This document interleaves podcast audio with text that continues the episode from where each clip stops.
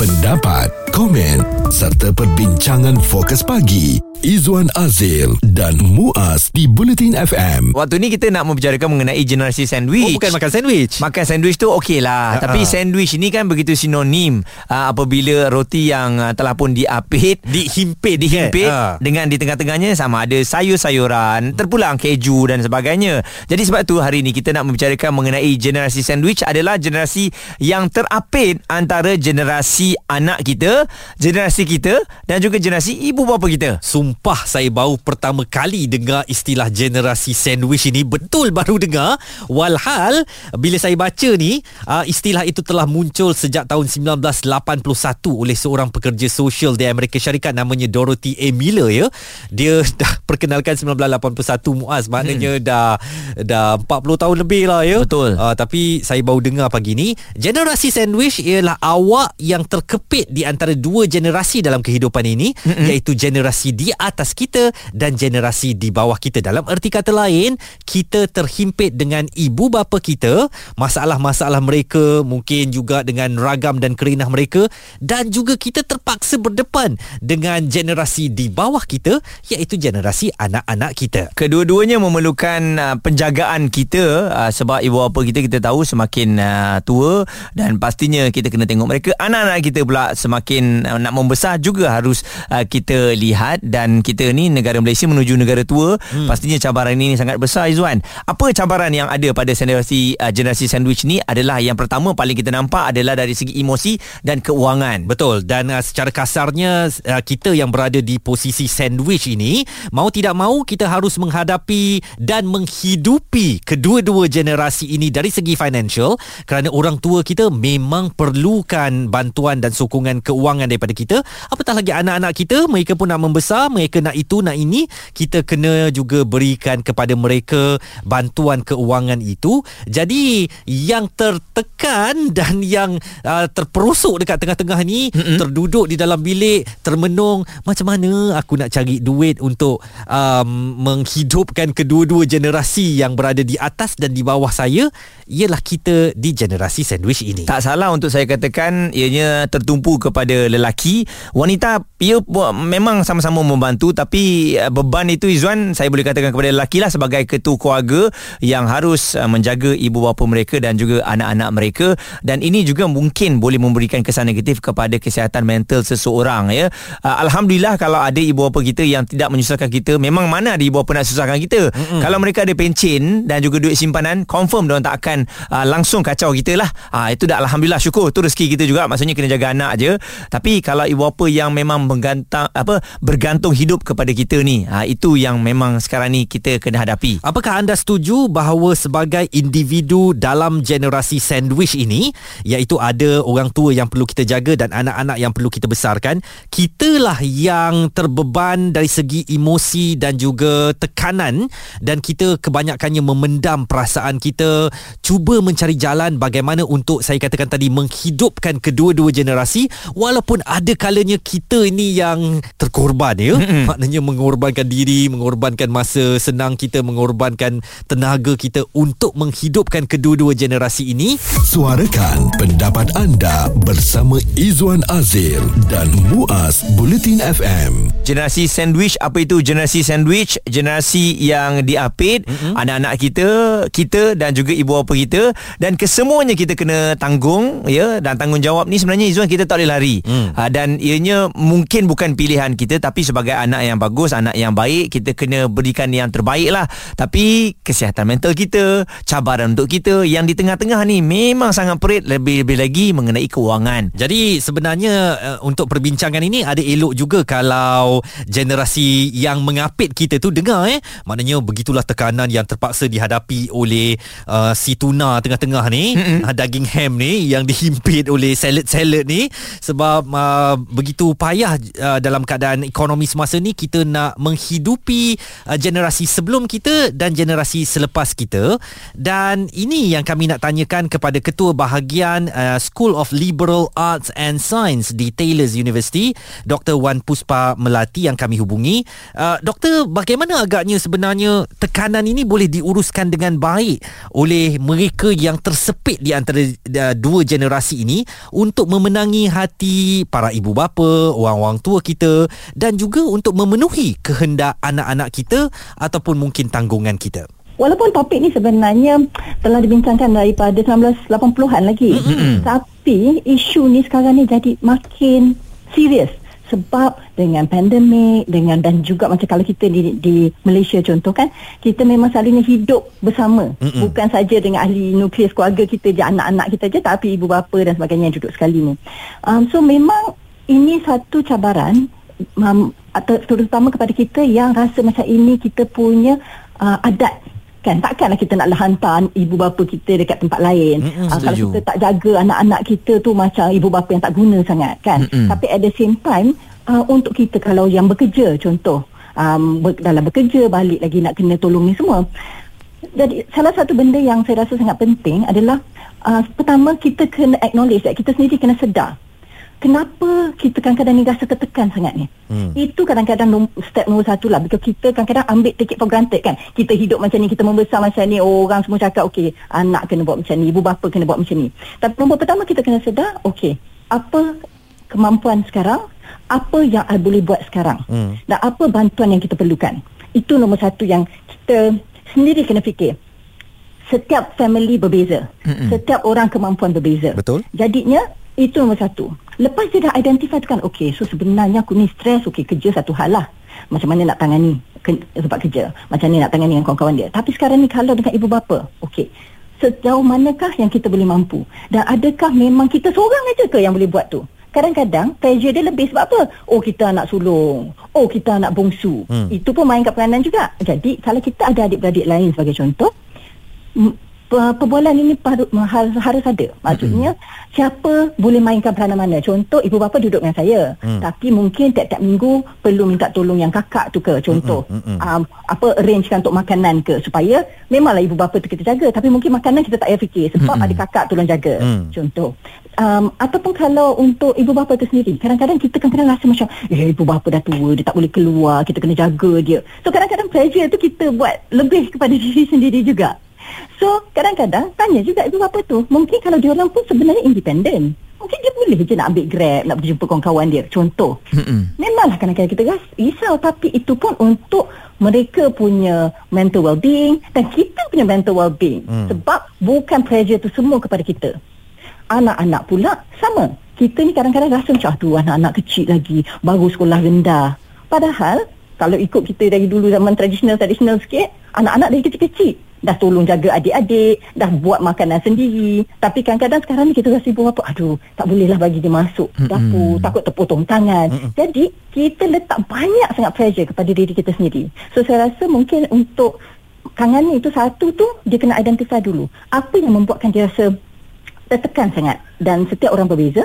That is okay kalau you rasa kadang-kadang you memang tak mampu buat. Sebab kita pun nak kena jaga diri kita dulu sebab kalau kita sakit dan sebagainya langsung tak ada orang yang boleh nak fikir lagi pasal susah. ibu bapa dah anak betul. Betul. Itu satu. Lepas tu uh-huh. daripada dua tu untuk ada that conversation sama ada dengan ibu bapa apa benda yang diorang boleh buat apa yang diorang boleh buat sendiri apa bantuan yang diperlukan dan macam mana kita boleh dapat support daripada ahli keluarga lain. Contoh tak ada ahli keluarga lain. Mm-hmm. Ada juga kadang-kadang sekarang ni app-app yang contoh untuk ibu uh, untuk orang tua. Dia orang boleh datang bawa uh, ibu bapa keluar jalan mm. uh, ataupun kalau budak-budak pun mungkin kita tak adalah pembantu ni tapi kadang-kadang ada 2 3 jam yang kita rasa oh tak boleh lah hari ni terlalu sibuk. Ada orang yang boleh datang tengokkan, ada je servis-servis macam itu. Doktor, selain daripada itu juga mungkin dari segi kewangan um, hmm. sekarang ni menjadi isu yang besar lah sebab kita nak kena tanggung kedua-duanya. Alhamdulillah kalau ibu bapa kita mempunyai pencin. simpanan pencin hmm. dan um, kewangan mereka yang baik eh. Hmm. Tapi hmm. kalau yang kurang bernasib baik dan difahamkan ada 6 juta juga wanita yang uh, jadi uh, apa keluarga sandwich terpaksa tanggung ibu bapa dan juga anak-anak. Ini bermakna bukan saja lelaki, malah wanita juga Betul. terpaksa menanggung ibu bapa mereka dan memang berat kepada kewangan mereka lah. So dari segi kewangan ini pun lagi satu kadang-kadang um, isu bangkit sebab kadang-kadang bila kita, kita ramai antara kita yang tidak hidup dalam within your means. Hmm. Maksudnya kita belanja-belanja-belanja dulu ah tak tak fikirlah keluarga kan. Kita hmm. anak nak apa kita bagi, family nak apa kita bagi. Padahal sebenarnya kita tak mampu.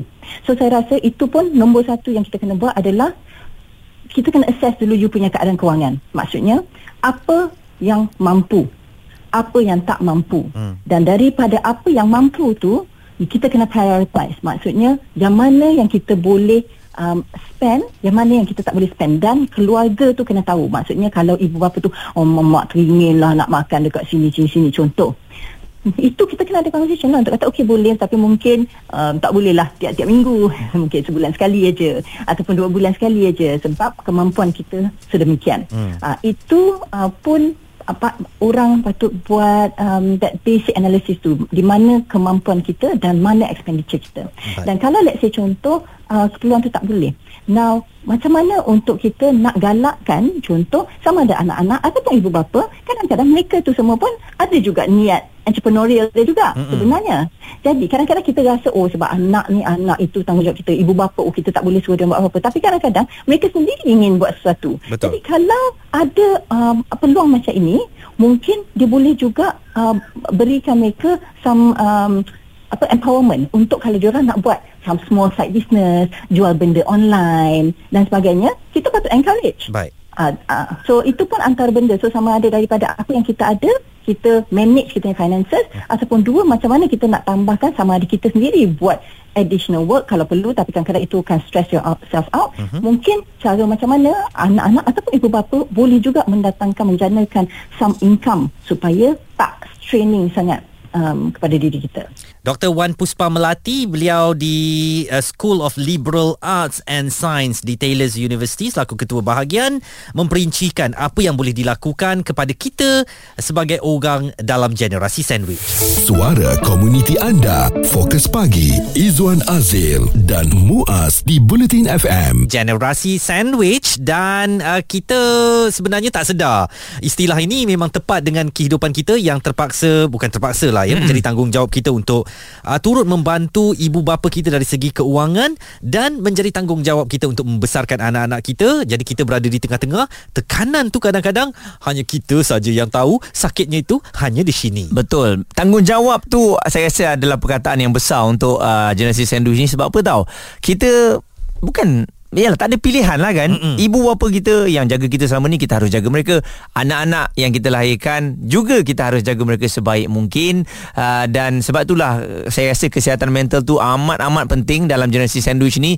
Sebab memang betul Kita tertekan untuk menguruskan kedua-duanya sekali. Kita ada Norma dari Petaling Jaya. Apa pandangan anda Norma? Norma nak kongsi kat sini sebab Norma uh, kira berada di dalam generasi sandwich mm-hmm. di mana uh, saya sendiri uh, menjaga hidup bersama ibu saya arwah uh, bapa saya dah tak ada mm-hmm. okay. dengan seorang anak mm. saya seorang ibu tunggal mm-hmm. jadi uh, orang kata uh, berada di generasi dua, dua lapisan ni orang kata memang dia dari segi kewangan mungkin tak berapa sangat because uh, macam uh, ibu saya arwah abah ada meninggalkan sedikit wang ringgit untuk mak lah orang kata mm-hmm. jadi kita pun uh, support dari segi uh, dari segi kewangan tu tapi dia lebih ber, uh, lebih pada uh, emosi emosi mm-hmm. emosi mm-hmm. sebab macam anak saya kira orang kata generasi Z Hmm. Anak yang kata anak saya pula jenis yang uh, pendiam. Jadi uh, saya cuba mak saya jenis yang uh, dominan. Hmm. Uh, uh, uh, banyak cakap.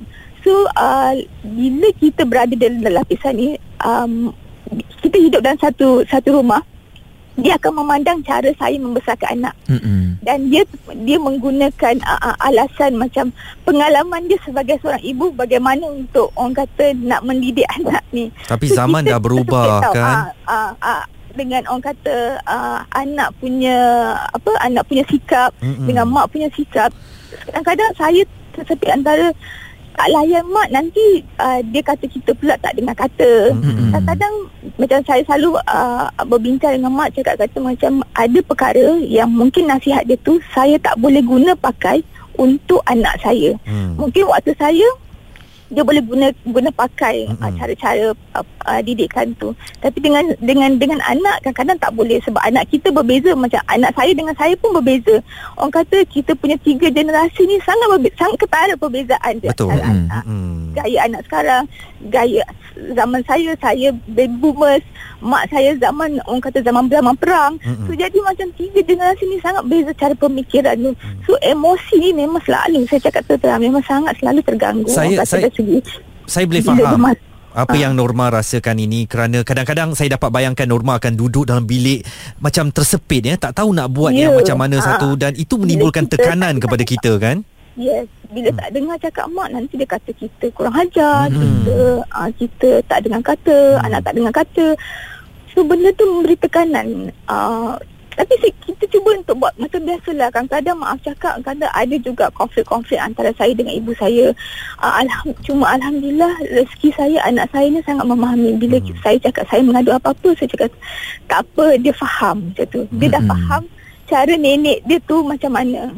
Kadang-kadang orang kata ada masa kita konflik kita tu kita bertekak because berlain pendapat boleh sampai kata kita ber, uh, uh, orang kata uh, bergaduh tau Betul. kata. Tapi Ya. orang kata uh, benda tak akan pulih balik lah orang kata pergaduhan kita cuma atas perbincangan kita tu tapi dia ganggu emosi lah Stres. Ah, Mm-mm.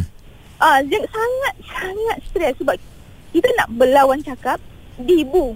Hmm. Kita kena ingat tu pula. Pula kata kan uh, tak nak orang kata sampai kita jadi anak derhaka ke apa. Kadang-kadang ada masa perlu untuk berbincang. Norma Cuma, uh, kalau- tak banyak yang kami boleh tawarkan Norma tapi kami berharap apabila anda luahkan kepada kami ini sekurang-kurangnya uh, Norma tahu bahawa kami juga mengalami masalah yang sama kita juga generasi sandwich ini tekanannya sama Mm-mm. jadi Ya. uh, yang boleh saya nasihatkan mungkin kalau perlu Norma dapatkan seseorang untuk anda luahkan sering bercerita dan jangan pendam masalah ini sebab kita kena pentingkan kesihatan mental kita juga Norma ya Betul. InsyaAllah terima kasih atas uh, nasihat. Uh, mungkin sokongan uh, macam saya lebih saya luahkan pada adik-beradik je lah. ya betul Sebab betul. dia yang Hmm. memahami mak kita. betul betul Orang lain pun orang lain akan cakap kata eh mak kau. Nah, Tak- anda jangan anda jangan tu. sedih Norma sebab perkara ini sebenarnya berlaku kepada kita semua. Kita semua terpaksa Ah. menghadapi perkara ini tetapi kita mesti cari jalan bagaimana kita boleh keluar ataupun selamatkan kesihatan mental kita sebelum keadaan jadi lebih buruk lagi ya.